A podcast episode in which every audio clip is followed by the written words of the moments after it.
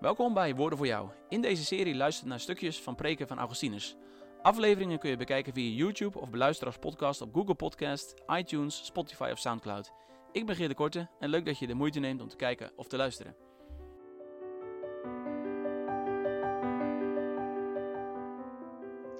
Welkom bij deze nieuwe aflevering van Woorden voor Jou. Vandaag wil ik met jullie nadenken over het thema seksualiteit.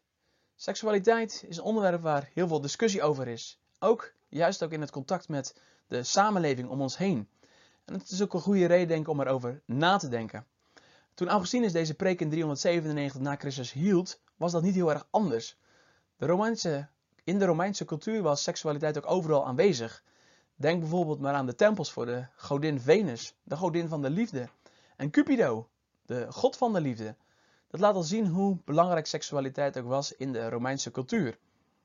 En ook in de tijd van Augustinus week de moraal, als het gaat om seksualiteit, van christenen af ten opzichte van die van niet-christenen. En het verrassend dan ook om met dit in ons achterhoofd te kijken naar de preek die Augustinus hield over Susanna. Susanna was een getrouwde vrouw die lastig werd gevallen door twee mannen. En ja, die twee mannen die geven haar de keuze. Of je hebt seksuele gemeenschap met ons, of wij beschuldigen je vals en dan zul je ter dood gebracht worden.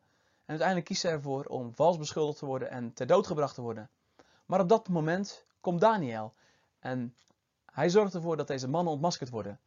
Dat is ook de reden waarom het een toevoeging is aan het boek Daniel. Het staat namelijk in Daniel 13.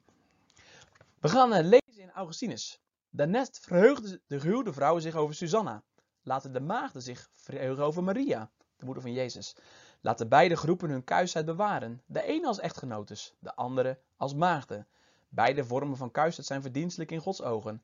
En al staat die van, de, van een maagd in hoger aanzien dan die van een echtgenote, beide zijn God welgevallig, omdat kuisheid een geschenk van God is.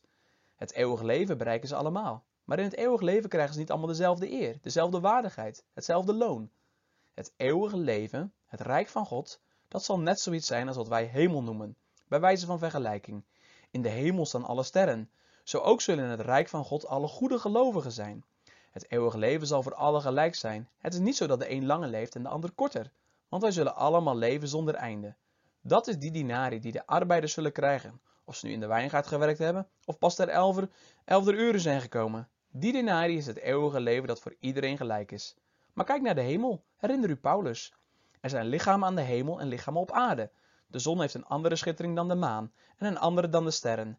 De sterren onderling verschillen ook in schittering. Zo zal het ook zijn wanneer de doden opstaan.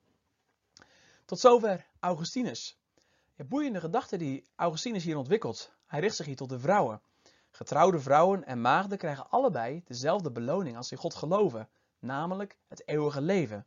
Hij gebruikt ervoor het beeld uit Matthäus 20, het beeld dat de Heer Jezus in de gelijkenis geeft van werkers die in de wijn gaat komen. En de een komt laat en de ander komt vroeg, maar allemaal krijgen ze dezelfde beloning. En dat is in dit geval dan het eeuwige leven. Toch krijgen maagden meer eer. En voordat je denkt, wat een onzin, er zijn meer teksten die wijzen op verschillen in het loon dat iemand krijgt. Augustinus verwijst hier naar 1 Korinthe 15, vers 40 tot 42. Daar ontleent hij ook het beeld aan van de hemel. De zon, maan en sterren hebben elk een eigen plaats. Ik zal zelf bijvoorbeeld wijzen op 1 Korinthe 3, vers 8, waar staat dat iedereen loon zal ontvangen naar zijn arbeid. En Paulus die spreekt daar uh, over mensen die dingen gebouwd hebben. Sommigen hebben gebouwd met goud en zilver. Nou, als daar het vuur van Gods oordeel overheen gaat, dan zal dat blijven bestaan. Zij zullen dan ook loon ontvangen. Paulus spreekt ook over hout en hooi waarmee gebouwd is. En wie daarmee gebouwd heeft, die zal zelf wel gered worden, maar wat hij gedaan heeft, dat zal door vuur vernietigd worden. Er zal dus wel degelijk verschil zijn in de hemel. En tegelijk delen ze wel in hetzelfde eeuwige leven. Dan wil ik uh, verder gaan lezen bij Augustinus. Wij allemaal, lieve broeders en zusters, moeten voor het geschenk dat wij hebben ontvangen strijden in deze wereld, om straks te kunnen genieten in de toekomstige. U bent getrouwd, uw leven staat op een lager plan, u wacht een geringere beloning. Maar aan het eeuwige rijk hoeft u niet te wanhopen. U dient u te houden aan de huwelijkse voorschriften. Wat is namelijk het geval? U bent getrouwd, goed, maar daarom moet u toch niet ontkennen dat u een vreemdeling bent in deze wereld? U hoeft daarom toch niet te negeren dat u zult sterven, dat u het bed van het genot zult verlaten? En let goed op waarheen u op weg bent. Naar kwellingen en onheil? Of naar de beloning van de eeuwigheid? Denk na. Bewaar wat u gekregen hebt en draag uw last tot het einde met u mee. Die is licht als u lief hebt, zwaar als u haat. Want niet voor niets zegt de Heer: Kom naar mij, jullie die vermoeid zijn en onder lasten gebukt gaan, dan zal ik jullie rust geven. Neem mijn juk op je en leer van mij, want ik ben zachtmoedig en nederig van hart. Dan zullen jullie rust vinden voor jullie ziel. Niet voor jullie lichaam, maar voor jullie ziel. Want mijn juk is zacht en mijn last is licht. Hij dat toch niet alleen, maar tegen mensen die zich onthielden. Nee, zijn juk is licht voor wie ja zegt, zwaar voor wie nee zegt. Hebt u het juk van de Heer op u genomen?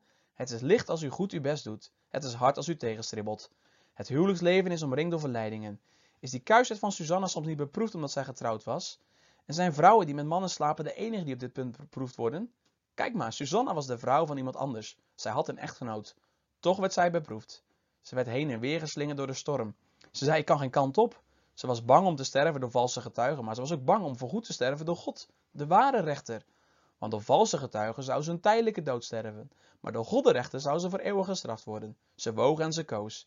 Eerst was ze bang en ze woog. Ze woog en koos. Ze koos en won. Ze is een voorbeeld voor vrome, gehuwde vrouwen. Zij heeft hun geleerd zich te verzetten tegen de verleider en te strijden. Zij heeft hun geleerd te vechten en hulp in te roepen. Tot zover Augustinus. Ja, als reactie op onze cultuur waarin homoseksualiteit heel breed gewaardeerd wordt en gerespecteerd en geaccepteerd wordt, hoor je vaak dat mensen gaan benadrukken dat het huwelijk bedoeld is tussen man en vrouw. En ze benadrukken daarbij ook de mooie kanten van het huwelijk. Augustinus die houdt ons een spiegel voor. Het huwelijk is niet altijd leuk. Het huwelijk kent beproevingen en verleidingen. En dat is ook wel in lijn met wat Paulus heeft gezegd. Bijvoorbeeld in 1 Korinthe 7 vers 34 zegt hij... De ongetrouwde bekommert zich met de dingen van de Heer, dat ze heilig zijn, beide aan lichaam en aan geest. Maar die getrouwd is, bekommert zich met de dingen van deze wereld, hoe ze de man zal behagen. En een eindje verderop zegt hij in vers 38, als er dan die haar ten huwelijk uitgeeft, die doet wel. En die ze niet ten huwelijk uitgeeft, die doet beter. Het is prima als je ten huwelijk geeft als trouwt. Maar, zegt Paulus, het is beter als je niet trouwt. Met de gedachte dat je pas als mens geslaagd bent als je een relatie hebt of als je seks hebt gehad, moet je bij Paulus niet aankomen. Het huwelijk is iets moois, maar laten we niet doen alsof het alles is. Wie niet getrouwd is, kan zich bezighouden met de dingen van de Heer. En ik zie in mijn omgeving ook prachtige voorbeelden van ongetrouwde mensen die echt dienstbaar kunnen zijn, betrokken kunnen zijn op andere mensen. En ja, ik als getrouwde man heb soms die tijd niet, omdat ik ook in mijn gezin moet zijn. Ik, moet een vrouw, ik heb een vrouw waar ik ook voor moet zorgen. En ik denk ook dat we als kerk moeten leren om juist ook ongetrouwde mensen te zien en ze te waarderen. Ik wil verder lezen met uh, Augustinus. Als de schrift getuigt over het op proef stellen van een vrouw, worden de mannen dan overgeslagen.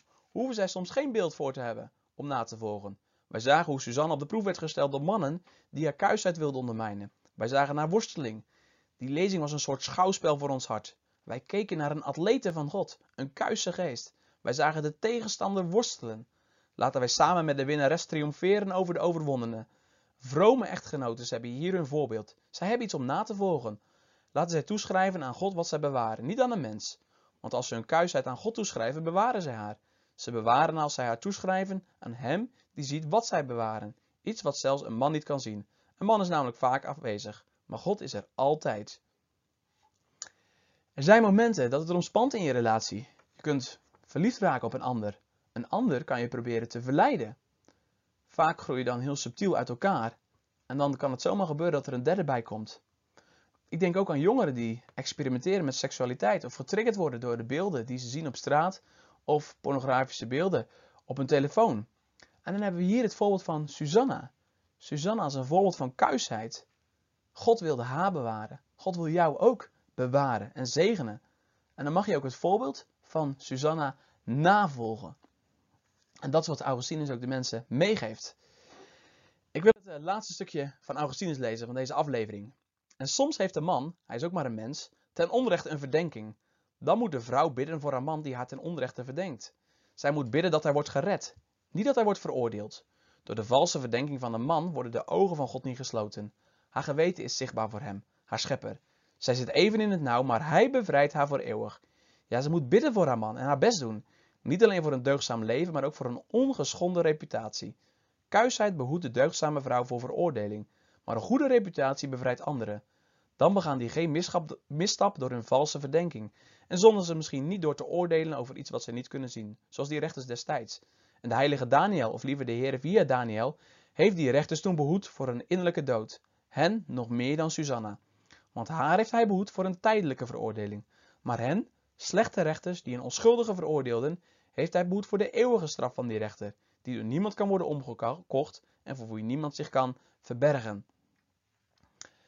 Het kan zijn dat een man of een vrouw je onterecht beschuldigt van overspel. Of dat je verdacht wordt van overspel. Denk ook aan Maria, de moeder van Jezus.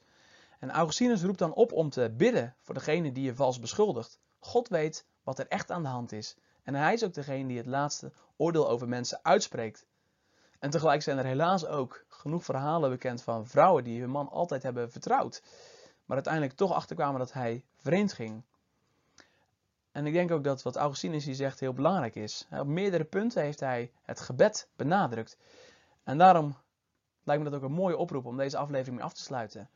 Bid voor mensen die ongetrouwd zijn. Dat ze Gods plan met hun leven ook mogen zien. Bid ook voor jongeren die worstelen met seksualiteit. Soms met hun homoseksuele gevoelens. Bid voor hen dat ze kracht mogen krijgen om ook met mensen daarover te praten. En bid ook voor de huwelijken. Dat mannen en vrouwen er voor elkaar mogen zijn om ook samen met de kinderen als ze die hebben gekregen de Heren te dienen. Tot zover deze aflevering van Woorden voor jou. Tot de volgende keer.